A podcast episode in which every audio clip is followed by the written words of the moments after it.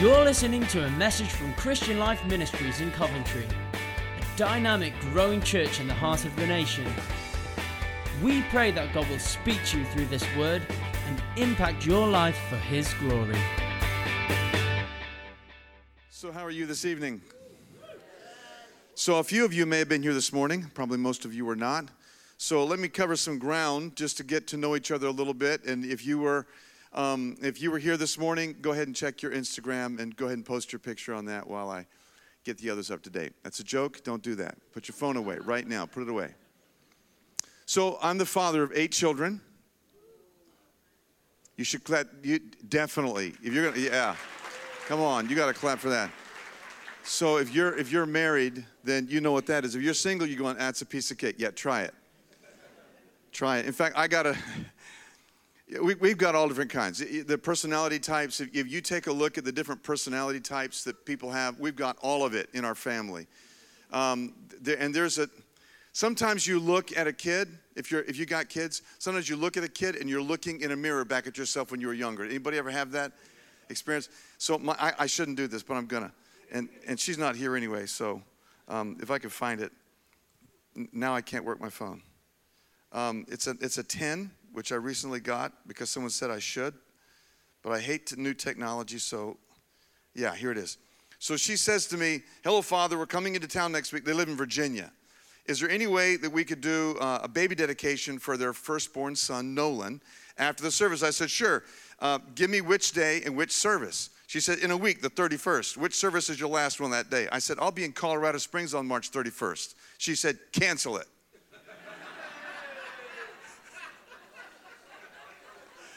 She's me. That's what I would say. So I just, I thought, okay, I'll play this off. I'll send back all laughy faces. You know, the crying laughy face, you know what I'm talking about? And she said, Don't you want to see your favorite grandchild? Now, this, this you don't know unless you're here this morning. We have 24 grandchildren. And yeah.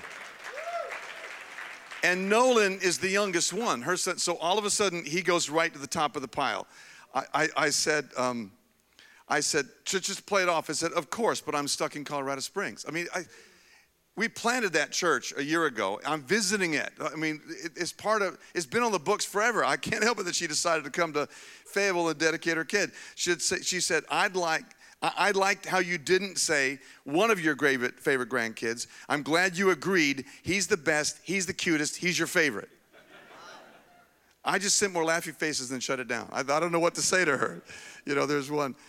But I don't know. How, how many of you have, anybody here have kids? You got a bunch of kids? So how many, how many have boys? Boys? Girls? Girls are more complicated, right?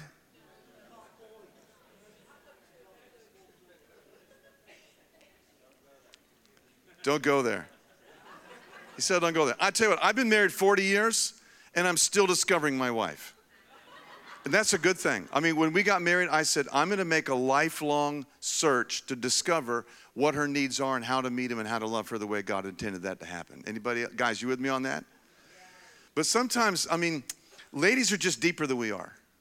You know, you get a couple of guys together, something's happened, they're watching a football game, you grunt, he grunts. We understand. There's a whole conversation right there in right there in that. But it is just so, you know, there was this guy who's a motorcycle guy, and he was, he was a biker, and he was in California.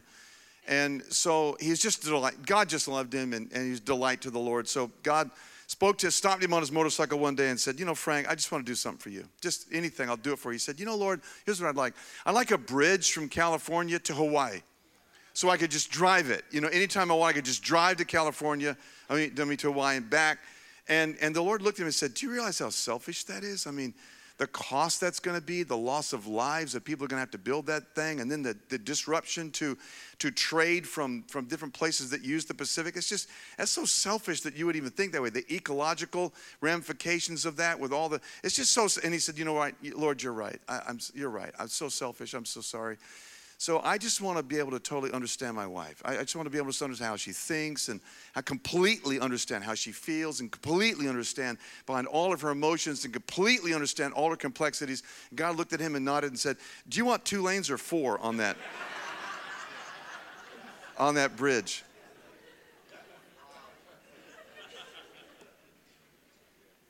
sometimes we just have to admit we're not quite as deep. Hello? Yeah. So I want to talk to you about. Uh, uh there's, there's, something I said this morning that uh, I'm not going to go through that whole message again. I was preaching this morning. This is kind of teaching this evening. But I said that God made you on purpose for a purpose. How many of you believe that?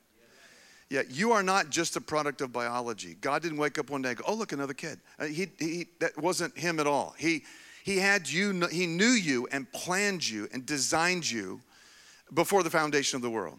And, and the Bible says that you're fearfully, wonderfully made. And in that same passage, it says that God ordained. I don't understand how this works altogether, but God ordained all the days for you before there was one of them. So when those bad days that you thought you were by yourself, you never were.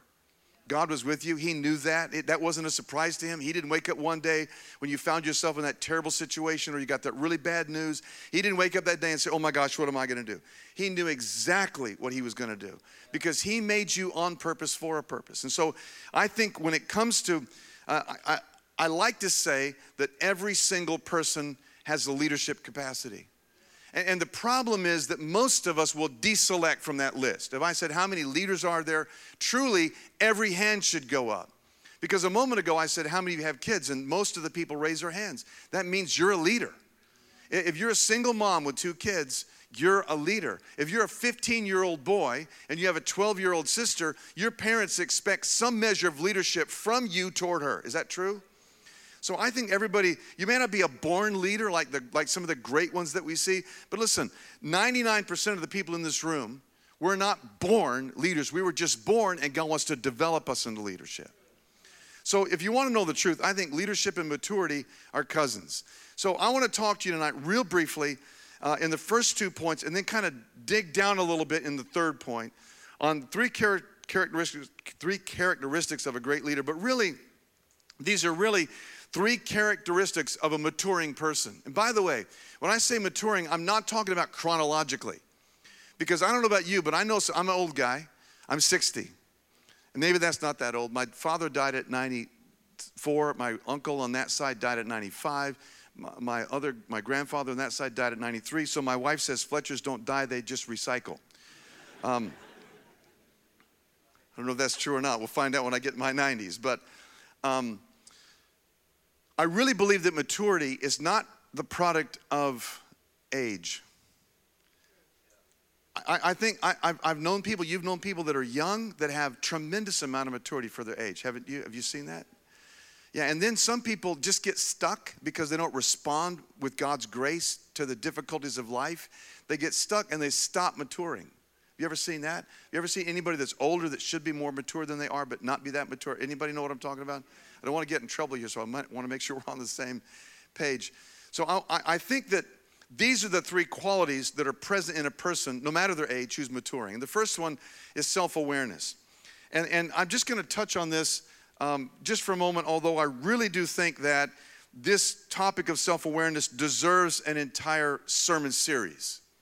But I'm just going to do kind of a tip of the hat to it uh, because when I was studying this sometime, some months back, I did a little bit of research in some of the in some of the uh, religious literature and then some of the secular literature on the idea of self-awareness. And here's what i discovered.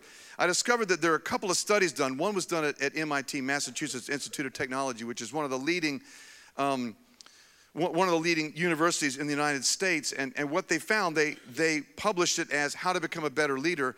And what they said was that and also there was one done by harvard and it, that was published in Forbes magazine, which is one of the leading magazines in the United States. And what they said was that the number one indicator of success, the number one predictor of success, that, would you like to know what the answer to that is? I mean, anybody wants to be success in their marriage. I want to be successful in my marriage. Anybody else? I want to be successful in my family. I want to be successful in my job. I want to be successful in my relationship. So they're not talking about just financial success as in your job. They're talking about success in anything that you fill the blank in with success in marriage, success in family, all that. They said the number one of all other characteristics, the number one predictor of success is self awareness. Self aware people win. Self aware people get ahead. And those that lack self awareness come across as immature. So I have a friend named Darrin Patrick. He's a pastor in the United States. And so I want to give credit to him for this next, this next idea. He calls it the SAG, the self awareness gap. So if you just take a look, this is where we see ourselves. And, and to be honest, we, and we need to be honest, nobody in the room is completely self-aware. They have all those different type of tests out there. Have you ever heard of the Myers-Briggs test and the DISC test and the Enneagram? Anybody ever heard of that recently, the Enneagram? I'm apparently a three with a four wing. I'm not, don't what, the, I hope it's good. I don't know what that is. My daughter's like an expert in that. One of my many daughters is an expert in that. Anyway, we never see ourselves completely as we are. And I think the first step towards self awareness is realizing that. That the way I view myself may not be the way others view me. As a matter of fact, this diagram ought to produce a little bit of the fear of God in us because there are, there's the way we see ourselves, and then there's the way that others experience you. And the gap between the way you see yourself and the way others experience you in the middle is your SAG, your self awareness gap. And people don't believe you or people don't trust you. So it's really important to us, especially in relationships, marriage and family with our children, that people, that we close this gap between how we see ourselves and how others experience us, which is going to require humility. And I'll tell you what, if there's a character quality we should aspire to, it's humility. The Bible says, with humility and the fear of the Lord come riches, honor, and life. Anybody want, anybody like to be wealthier? Okay, I know you're religious, spiritual people, but I'm going to raise my hand. I, I could use more. I, yeah, Sure. So riches, honor, who doesn't want honor? And life, life, you know, life in our marriage and life in our relationships. And so with humility and the fear of the Lord come riches, honor, and life. So that means we're to have to listen to what other people say about us. That means we're to have to ask questions of people who are close to us. And that means we're to have to listen to our enemies because some of what they say is true. And every bit of, every bit of criticism is a seed of truth. And the mature person is capable of digging into that criticism and mining out the part that's true without reacting to the other person. But you see, if I react to the other person, then I disregard not only them, but what they said, and I miss something of what God is trying to send me through that criticism. Did y'all get that? That was good. I don't think I can say that again. Um, I need to write that down.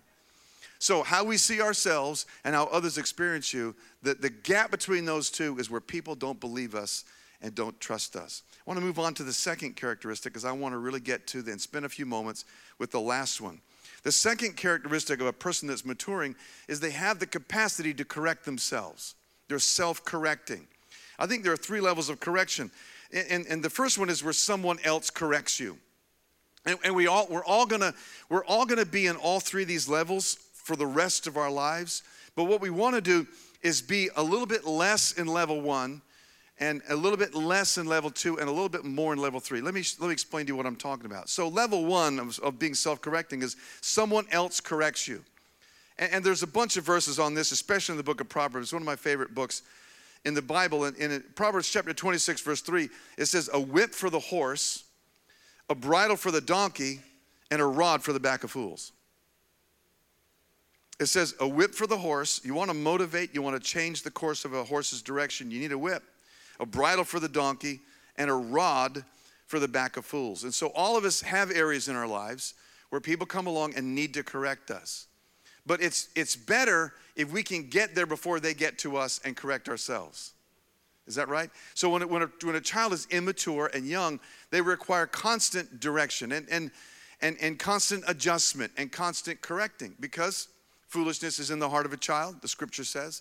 And so um, if we leave them alone, they'll be fools their whole life. And so we guide them and correct them. And so there needs to be some correction to us. If you're a person that, that rebuffs when someone corrects you, you're never going to grow up.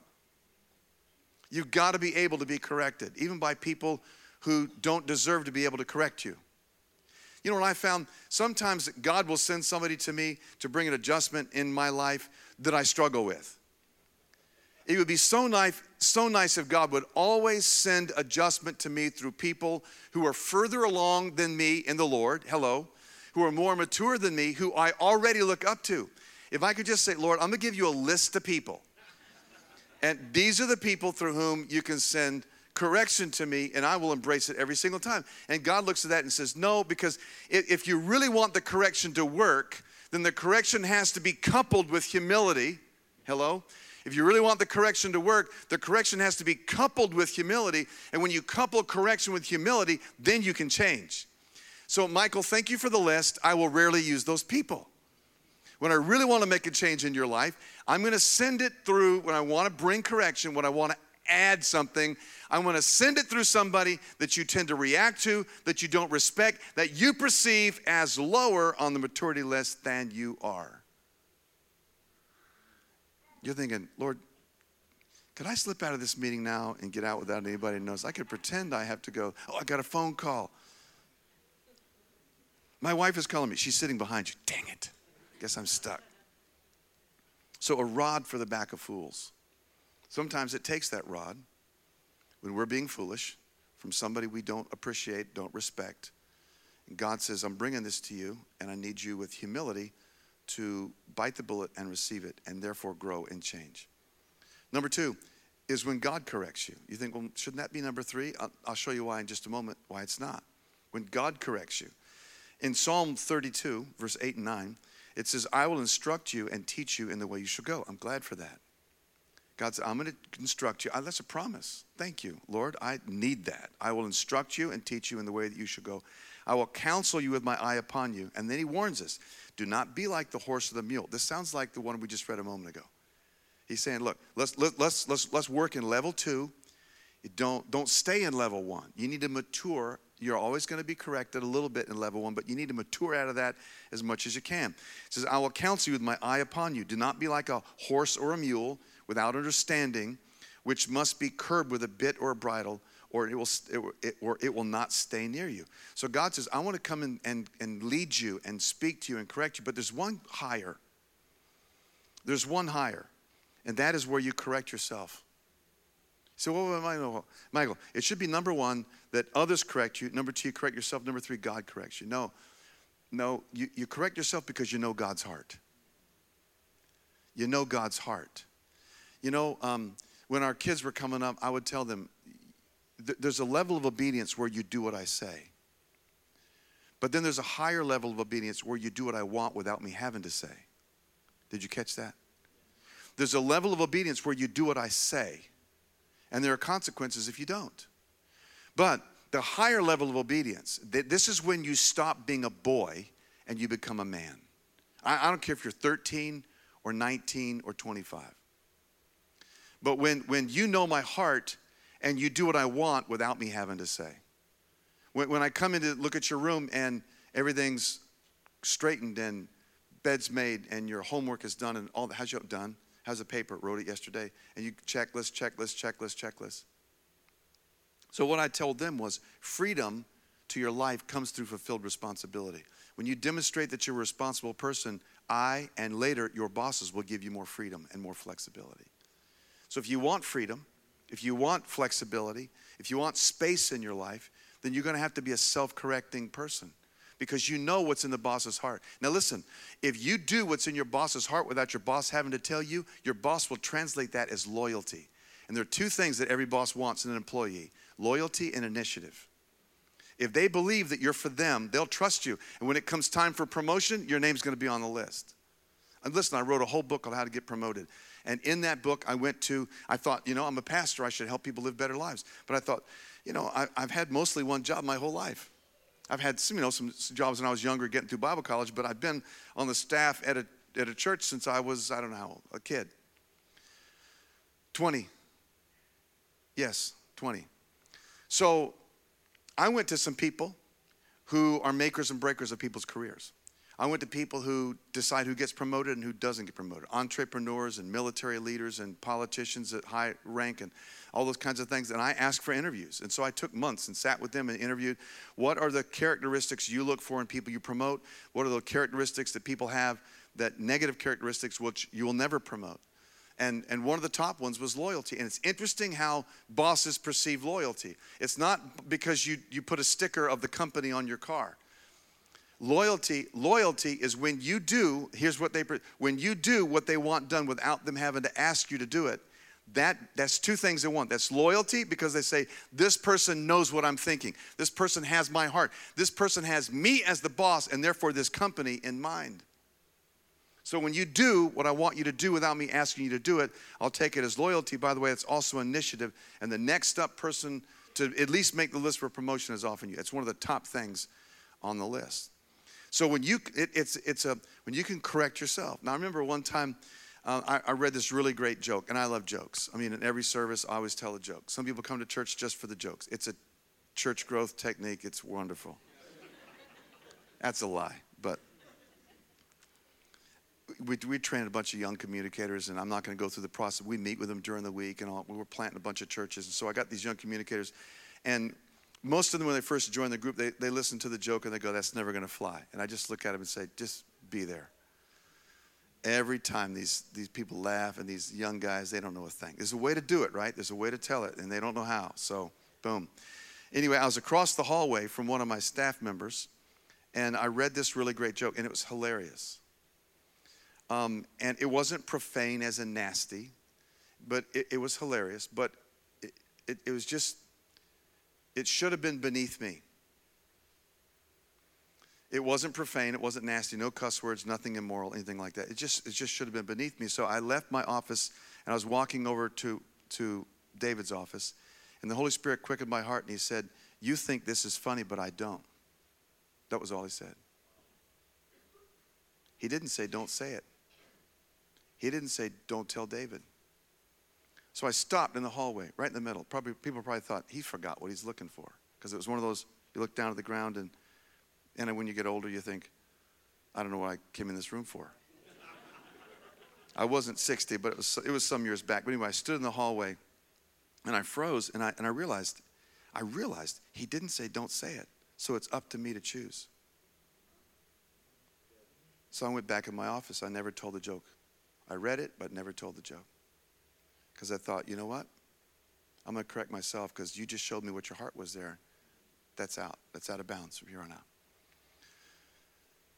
The third level, the third point I want to make is the one I really want to camp on. So you've got self awareness, and I think that's a choice we make. I want, in fact, if you'll say tonight, before we leave here, I purpose to come more, become more self aware, your self awareness will increase just by thinking about that topic. Number one, becoming self aware. Number two, self correcting. And then number three, I think this is the preeminent quality self feeding. And I want you to open your Bibles, if you will, and look at Mark. You don't have to open your Bibles because you just turn around. I'll just turn around look at the screen. But um, Mark chapter 3. Jesus is, is with his disciples. And so here's what it says about this process. There's and, and, I, and, and I want you to notice on the slide it says, being comes before doing. The truth is, it's the opposite when you're young. When you're young, life is about what you do. When you're first starting out in life, when you're first starting out in, in business, when you're first starting out in ministry, first starting out in anything, when you're younger, it's all about doing. In fact, the Bible even says a lad is known by his conduct, whether it's pure and right. So we start off doing, thinking that, that doing is the point. But it's not just doing husband, it's not just doing father, it's not just doing business, it's not just doing ministry, it's being a father. It's being a husband. Two different things beside doing the things husbands do and being a husband. Doing the things a father does and being a father. Do you understand what I'm saying? So, so the priority though, even though you start off when you're young doing, the priority is to mature out of that doing and into being. In other words, you become someone. We all know that our greatest desire is to be shaped into Christ's image, right? So if, if Christ could be formed in me as a father, he's a better father than I'll ever be. God's a better father than I'll ever be. God's a better mother than you'll ever be. God's a better husband. God's a better wife. God's a better boss. God's a better everything. So if Christ can be formed in me as I do these functions and I become more Christ like, then I'm becoming something that kids and others can aspire to become. So Jesus, it's interesting when Jesus first gathers his disciples that he tries to make this point. Well, the Holy Spirit at, in, in this passage here in Mark chapter 3 is making this point. And he went up on he went up on the mountain and he called to him those whom he desired, and they came to him. So Jesus is choosing his disciples. And he appointed 12, whom he also named apostles, that they might be with him. That's the first thing he said. The order here is important that they might be with him. I read a book many years ago. I think it's I think it's it was a profound book. It's one of those ones that changed my life. Um, It's called The Master Plan of Evangelism by Robert Coleman. If you read it, you think I'm not into evangelism, but it's really, it's really deeper than just evangelism. I really am into evangelism. I hope you are, but it's deeper than that. The point that he made was Jesus came to make 12 disciples, not heal the crowd. Every miracle he did, he did to train these guys to be able to do what he did. So he said, I'll tell you what I'm going to do. I'm going to prepare you. I'm going to choose you 12 out of many. So he went up on a mountain and he prayed all night. And then when it was done, he called all his disciples to him. And then he took 12 of them. So the whole point was to train, to train those 12 and then have them go out and train and train. Discipleship. Turns out the Great Commission is making disciples. You believe that? Yeah, so that's a, that's a great commission. So the, the, so the, the order here is important. He could easily have said, he appointed the 12 to go out and preach and have authority over demons and heal the sick and that stuff, because that's eventually what they ended up doing. But the priority here, he says, first thing he did was he called them, they might be, say be. They might be with him. You know, I look around, I'm just going to be honest with you. I look around, and, and, and I'm not going to make comment on what happens in UK or in Europe because I don't really pay attention. It's not that I'm disrespecting, but I live in the United States. So I'm more accustomed to the pastors who are in the United States. And it seems that every time I turn around, some other famous pastor's in trouble. Some other famous pastors falling. And then, you know what gets to me is that it's not just the it's not just the famous ones because those are the ones we know. It's all the ones we don't know. It's all the ones we've never heard of. Matter of fact, what we're learning is that 15, 1,500 pastors leave the ministry every month, 16,000 a year. That's crazy.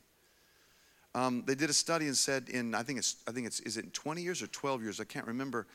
At the present rate of, uh, of the growth of the church and the size that the church most churches are, the average church attendance in America is 74. So the, the size the churches are, if at, at, at, the present rate, if everybody that's in Bible college and everybody that's in seminary actually is called to full time ministry, and many of those aren't, and if they all graduate and they all become a senior pastor, not just a staff member, at the present rate of, of attrition, what we're losing and what we're adding, and the growth of the church in the United States, we'll, be, we'll have 100 million people in 12 or 20 years, I forget which, without a church. So the point is, we need to plant more churches and grow them bigger, which we're really trying to do in order to be able to keep up. But see, here's the problem. Whenever we switch this around and we put the doing in front of the being, we get in trouble. I have a friend that, that um, he, he he's a counselor. He's never pastored a church over 200, but his calling is to, is to counsel pastors of big churches. So he's involved in a, in a bunch, of, been involved in a bunch of restorations of pastors who fell. And here's what he said. He said, I've never met, I've never ever counseled or met a fallen pastor who had a vibrant, life giving, real devotional life. You think, wait a minute, pastors have to have devotional lives. Yeah, but, you know, one man said, Jim Collins, matter of fact, one of the top business experts in the world, he said this about, about pastors. He said that when you're a CEO of a Fortune 500 company, you've got to make your, the speech of your life to your constituency, the board, once a year.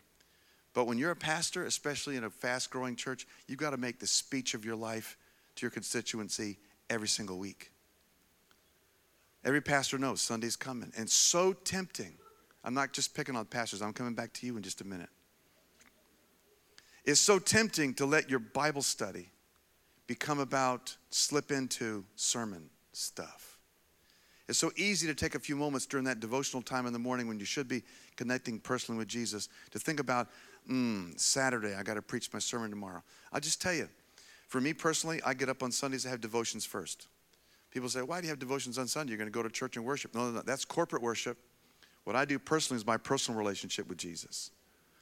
So, what if I said to my wife, Hey, look, look, you know, it's Saturday. I'm not going to look at you or talk to you or have anything to do with you because, you know, Saturday, it's your day off, my day off. I'll go do my thing, you do your thing. She would, you think she'd like that? Of course not. So here I'm telling God, Lord, it's your main day.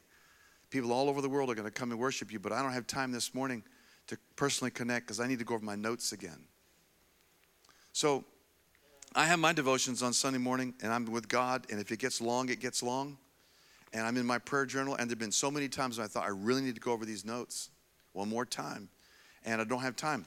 So I put them away and I say, I trust God with that. If I'm full of Him, it doesn't matter what I say. People are going to get touched and fed. If I'm not full of Him, then I'm going to have to be slick and smart and cute and funny. And I'm going to have to have some really slick sayings that people can write to. Ooh, that was good. Write that down. I'm going to have to do that. Jesus, it's interesting. These guys had, these guys are, they're so, they're so jacked up. I mean, Jesus, Jesus even says of these guys that he called to himself, he goes, oh, oh, ye of little faith, how much longer do I have to put up with you guys? Father, can you take me now? I mean, these, you, you sure you want me to have these guys? I mean, I have another list. There's some other guys that, these guys are so jacked up. And yet Jesus says right from the start, he says, I, want, I don't want you to go to the doing part. I want you to start with the being part. And out of the overflow, be a father. Out of the overflow, see, I don't think it's just for pastors. Say, I want to be a better mom. You, need, you need to learn how to be a self feeder. You, you need to be able to get a hold the being part. You need to be a mom, not just do mom. You need to be a father, not just do father. You need to be a salesman, not just do sales. You need to be. You need to become. So the Bible says here, he went up on a mountain, called those whom he desired. They came to him, and he appointed 12 whom he named apostles that they might be with him and out of the overflow he might send them out to do the stuff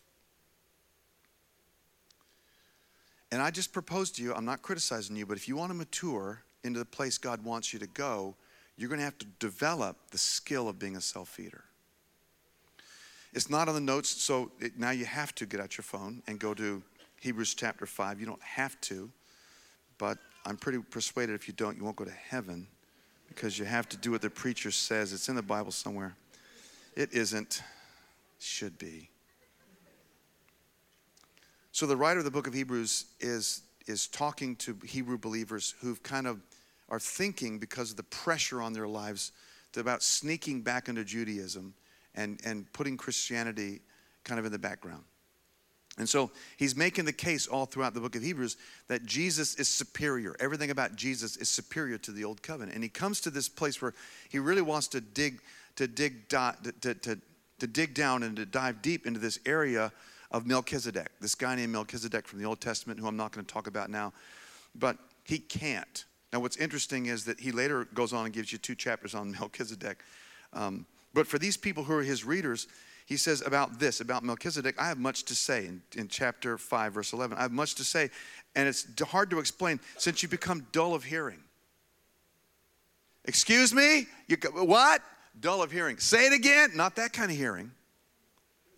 He, he's not talking about these ears, he's talking about these ears.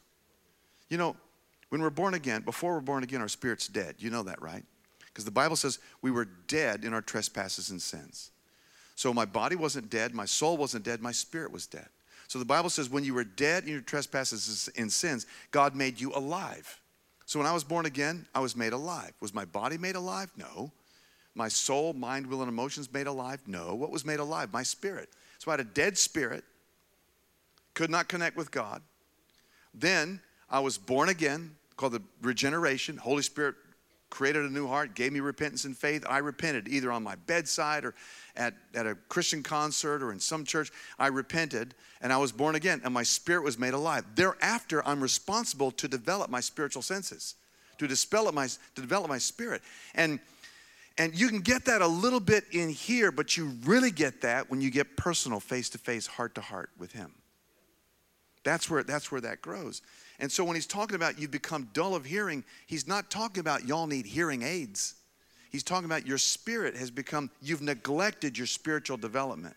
You've let this pressure from the world in the form for them of persecution, but our pressure can come from a thousand different angles. You let the pressure of the world press you out of that place with Jesus, and as a consequence, you're, you're instead of growing more, instead of growing sharper and deeper in your spirit's connection to the spirit, you're getting a little bit more dull, or, or, or, you're thinking that you can go to church and that's where you have your spiritual exercise and forget about your own personal relationship.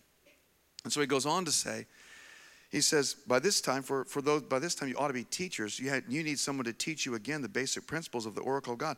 You need milk, not solid food. Now, um, my wife nursed all eight of our kids. So she became like, and she still is, kind of like the, the, the, the nursing expert. She's you know what a doula is? A lot of the all of our daughters said, Would you come be the doula at our after the baby's born? So my wife comes and helps them, all that kind of stuff. And um, she's always having young ladies come into her office to talk about questions about that. But so I know a little bit because I'm in the same family as my wife, who's brilliant. Um, but the thing is, milk is when somebody else goes and eats, digests, assimilates it, and then puts the vitamins into a drinkable form and they drink it. That's what happens on Sundays. It's milk. So, well, that's bad. No, that's not bad. In fact, let's read on. It's bad if that's all you get. He says, and y'all still like me? Okay, good, because you're quiet looking at me with those mean faces, and I'm trying to figure out is that an exit? Because I don't know. I feel like I'm trapped. So he says, You need milk, not solid food, for everyone who lives only on milk. Ah, I love that idea that says only on milk. Everyone who lives only on milk is not skilled in the word of righteousness since he's a child. But solid food is for the mature. That's what we're talking about here tonight, isn't it? Solid food is for the mature. So, could you define the mature for me? Yes, I can. Next part of the verse. But solid food is for the mature, for those who by reason of use have trained their senses to discern both good and evil. In other words, to be able to decide this is God and this is not. So we can't neglect that part, being a self feeder. So, what I want to do is, is I want to tell you a quick story. Um, how am I doing on time? I forget what time I started. I didn't look either. Now, for those of you who are new in church, this is a really bad sign. the preacher didn't look, that means, you know, the other thing? Um, this little boy was in church with his friend, and, and um, so everyone knelt. So the, the, they knelt. And the little boy said, What's that about? That's because we're going to pray. Then everyone stood, so the little boy stood next to his friend, and he looked at his friend. He said, What does that mean? He said, That means we're going to praise. So then everyone sat down. So the little boy sat down with his friend and said to his friend, What does that mean? That means the preacher's going to preach. And then the preacher took off his watch and laid it beside the, the Bible. And the other little boy said, What does that mean? And the kid said, Nothing.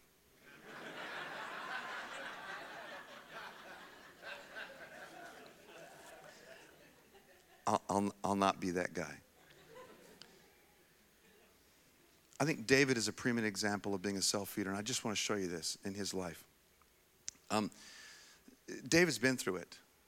So, David, and, and, we, don't, we don't have all the answers, but um, just kind of follow me as I tell the story, okay?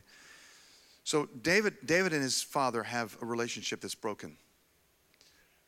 And um, there's, there's actually an Old Testament uh, writing, it's not, excuse me, not Old Testament, there's actually ancient Hebrew writing that talks about David's relationship with his father, which someone sent to me after they heard me teach on this, that, kind of, that verifies what I'm getting ready to say.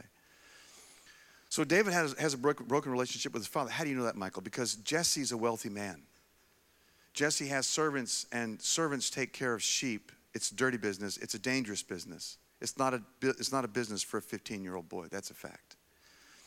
There are no cell phones, there, there, there, are, no, there are no ATVs, all terrain vehicles. Um, you don't shepherd on a horseback. When you go out in the countryside, it's you and the wild animals and the sheep, and you sleep in the, in the, in the open. There's not a tent. And when it's cold, you're cold. If, if you haven't, if you lose a sheep and you don't get to eat, you're hungry. So Jesse's wealthy. We, we know that because we go deeper into David's story. We find out that when David goes to the valley of Elah, where the Philistines are supposed to be fighting the Israelites, and the Israelites are supposed to be fighting the Philistines, and Goliath comes out and does his thing. Um, we know then that David was able to run that errand for his father because he, was, he put the, the sheep with servants. So David's out taking care of the sheep. And the Bible says that a bear comes along and tries to steal one of the lambs. And I'll be honest with you, I'm just going to be frank with you. If I'd been a 15 year old boy, maybe 16, but no older, and I'm taking care of the sheep, and my daddy doesn't even know that I've had lambs out here, because you're out there for months at a time. He doesn't even know that lambs were even born. And some bear came out and grabbed one, I'd say, More power to you, dude. Eat it, because don't eat me. I'm not going to risk my life. Hey, what do I owe this man? He, are you kidding me? I've got brothers who are back at home living like rich boys, and I'm out here risking my life every single day. I don't know what I did to him, but he doesn't like me. There's a broken relationship there. You'll see. Then, then a lion comes along and wants one of the little sheep. I, go ahead, you can have him too. Now, you're, the Bible says he risked his life to honor his father. He risked his life. He took the beard, he took the, the, the lion by the beard and the, and, the, and the bear by the beard, and he fought him and pulled the lamb out of their mouth and nursed it back to health. So Saul's a bad king. And God laments that he made him king. And God speaks to the prophet Samuel to go to the house of Jesse and ordain a new king. Jesse's afraid of Samuel and he says, I don't think this is a good idea. If Samuel finds out I went to um, Jesse's house, then Samuel will kill me. And so, excuse me, Saul will kill me. So the Lord spoke to Samuel the prophet and said, Go at the feast and say, I'm going to eat the feast with you. And then when you're at the feast, ordain one of the boys king. I'll tell you which one. So he goes to the he goes to the house, and, and I'll make a long story short. He goes to the house and and um, the, the food is ready, but they don't sit down. You can read the story yourself. They don't sit down. He walks in and he pretty much announces what he's there for. I'm going to ordain one of these boys king. Let's get right to it because that's my mission from God. I got to get that done. And so he goes to Eliab, the oldest one, and he starts to lay his hand on him and, and make him the king. And the Lord speaks to him and says, This one I have rejected. That's a strong word, but I have rejected, not pass over. He said, I've rejected this one. I've considered him rejected. And then he goes to the next one. No. Goes to the next one. No. Goes to the next one. No. And finally, the Lord spoke to Samuel and said, Look, I don't, I don't look at people like you look at people. I look at people from the heart. I look from, from the inside out. You're looking from the outside in, from height on down. You got the wrong one. He goes through all of them. And then Samuel turns to Jesse and says, Don't you have any more boys? Is this it? Because I know I can hear from God. And I've been through all that you've got here. And God says no to all of them. And Jesse kind of sheepishly says, Well, there's one more. But he's, he's, a, he's a ruddy one. He's, he's, he's a boy's boy. And um, he's not here. Why would you do that? I mean, if the, I live in the United States, so let me use my politician, okay? So if, no, I'll use the queen. So, because yours is better. Um, if the queen said to you, I'm coming to your house, I want to meet your family, would you bring everybody? Your wife, your kids, you, you bring it, you, who, who can we have there? You might bring your sister and, and your, your brother in law, and you might bring your nephews. You might bring everybody in there. I'm going to come and visit you.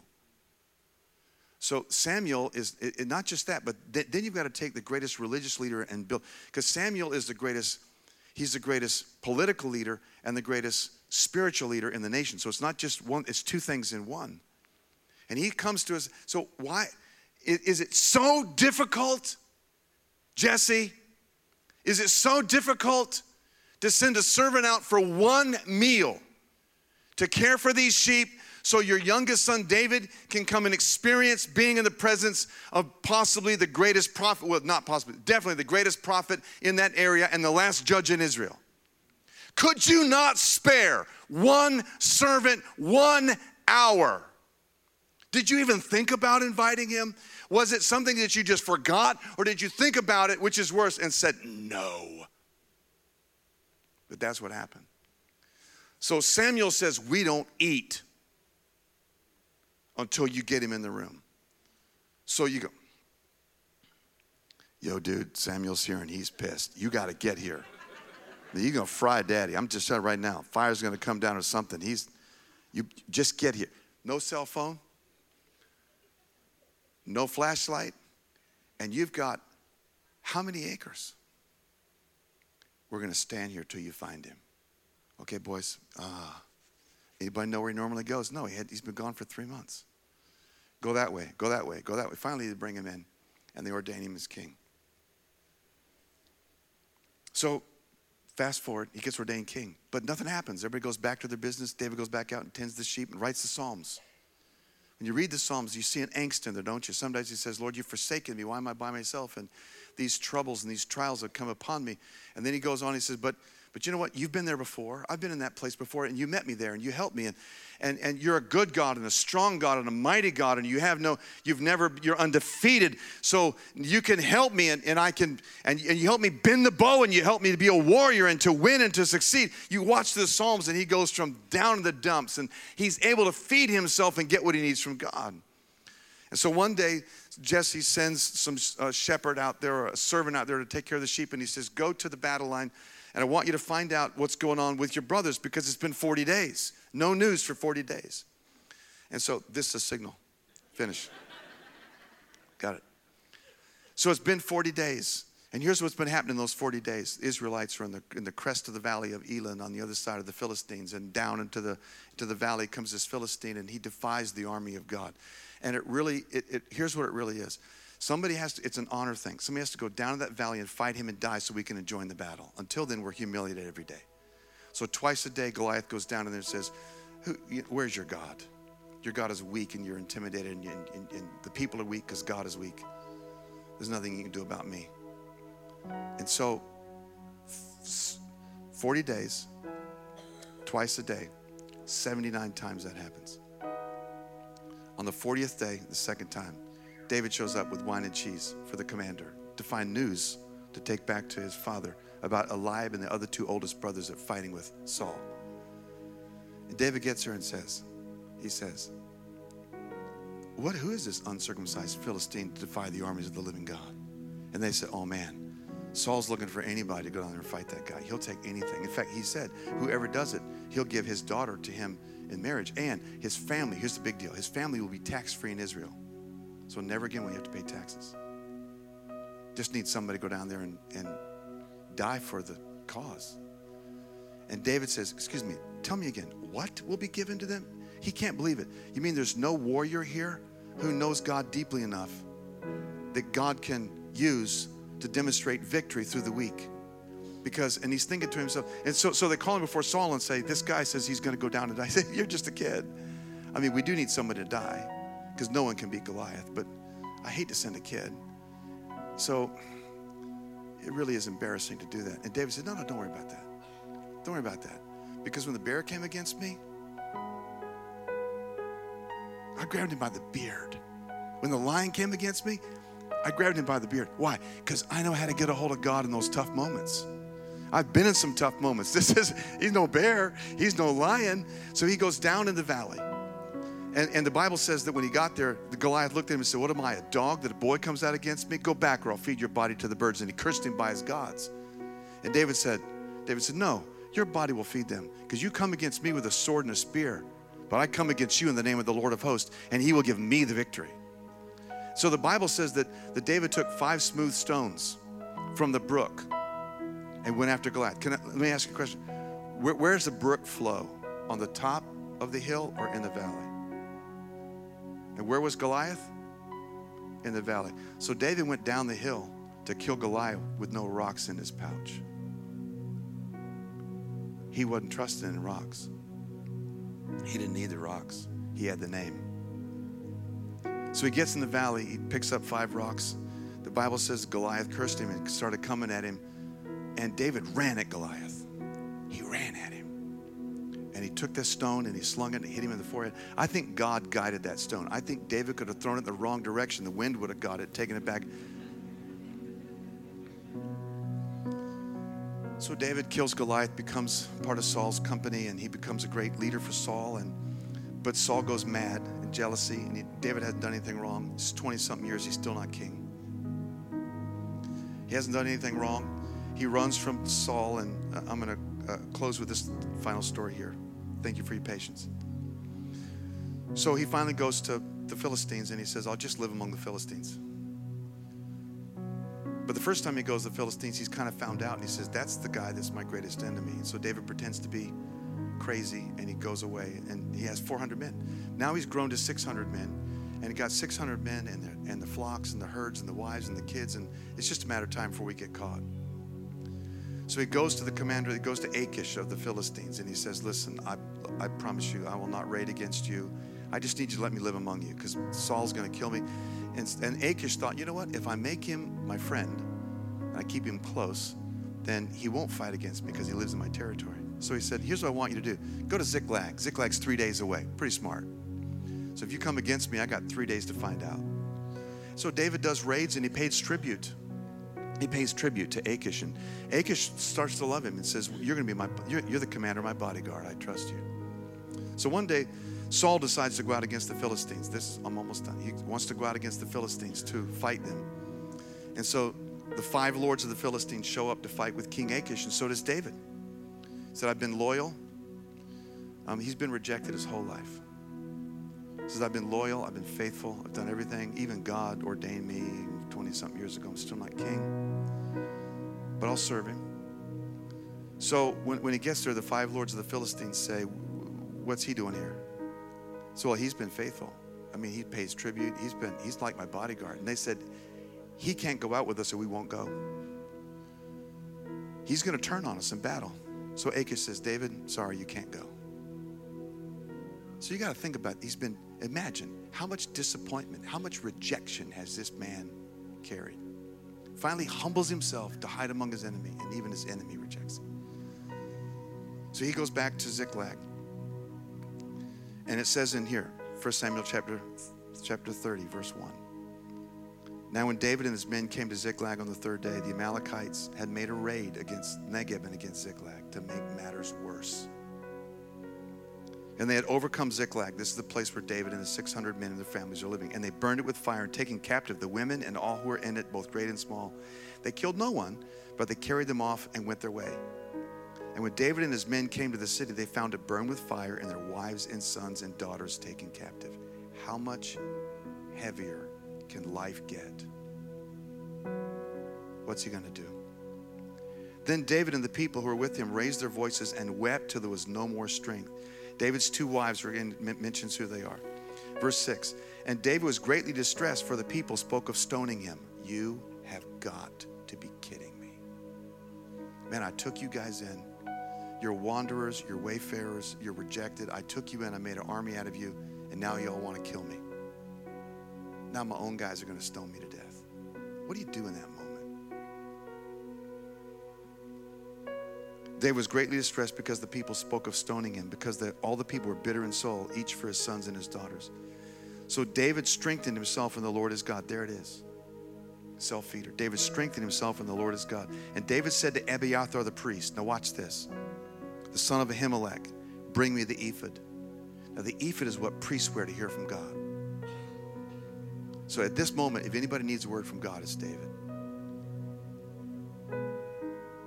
Abiathar wearing the ephod is milk. Abiathar, you're the priest. Put on the ephod, go away, hear from God for me. But watch what he says.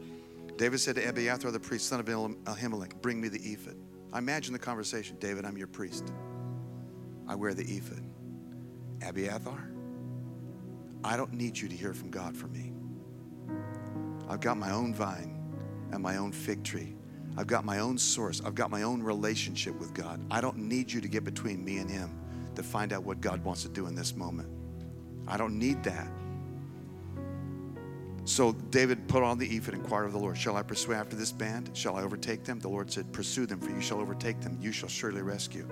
And then the Bible, uh, look, you got to read between the lines, but the Bible says, So David set out, and the 600 men who were with him. Wait, just five minutes ago, they had stones in their hands and they were going to kill him. What happened? David, David went in and got in the presence of God. This is maturity. This is what makes a leader. David gets in the presence of God. And ask one question Are these guys going to be like Goliath? I know I'm the only one that's going to go out because these guys are going to try and stone me. I don't know what your plan is for that, but I just need to know. Do I pursue these guys to get my wife and kids back? God said, You go, son, I'll be with you. David walked out of that tent, and I'm sure the guys are holding the stones. And David walked right past. Where are you going, David? I'm going to go get my wife and kids back. And they dropped their rocks and their stones and they came and joined him because he had a vine and a fig tree. See, if we feel like we're limited, if we feel like we've run up against a wall, feel like we haven't grown in a while, I, I recommend we got to be self feeders. I'm sorry I went over, but let's bow our heads and pray. Just tell the Lord. Just tell the Lord that you want to be with Him, not just do for Him. Yes, do for Him, but not just do for Him. You don't want to just live on what you ought to come to church every single week. Yes, it's good to drink milk. But we've got to learn to be self-feeders. Father, in Jesus' name, we just just just pray after me in your heart. Just pray after, not out loud, but in your heart. Father, I come to you in the name of Jesus Christ and I repent. If this if this applies, just say, I repent, Lord. I've let somebody else do all the feeding for me. I've let somebody else digest the food for me. But from here on out, from here on out, you are my vine. You are my fig tree. You are my source. I will live off what you provide. You're my substance. You're my Lord. You're my God. You're first. In Jesus' name.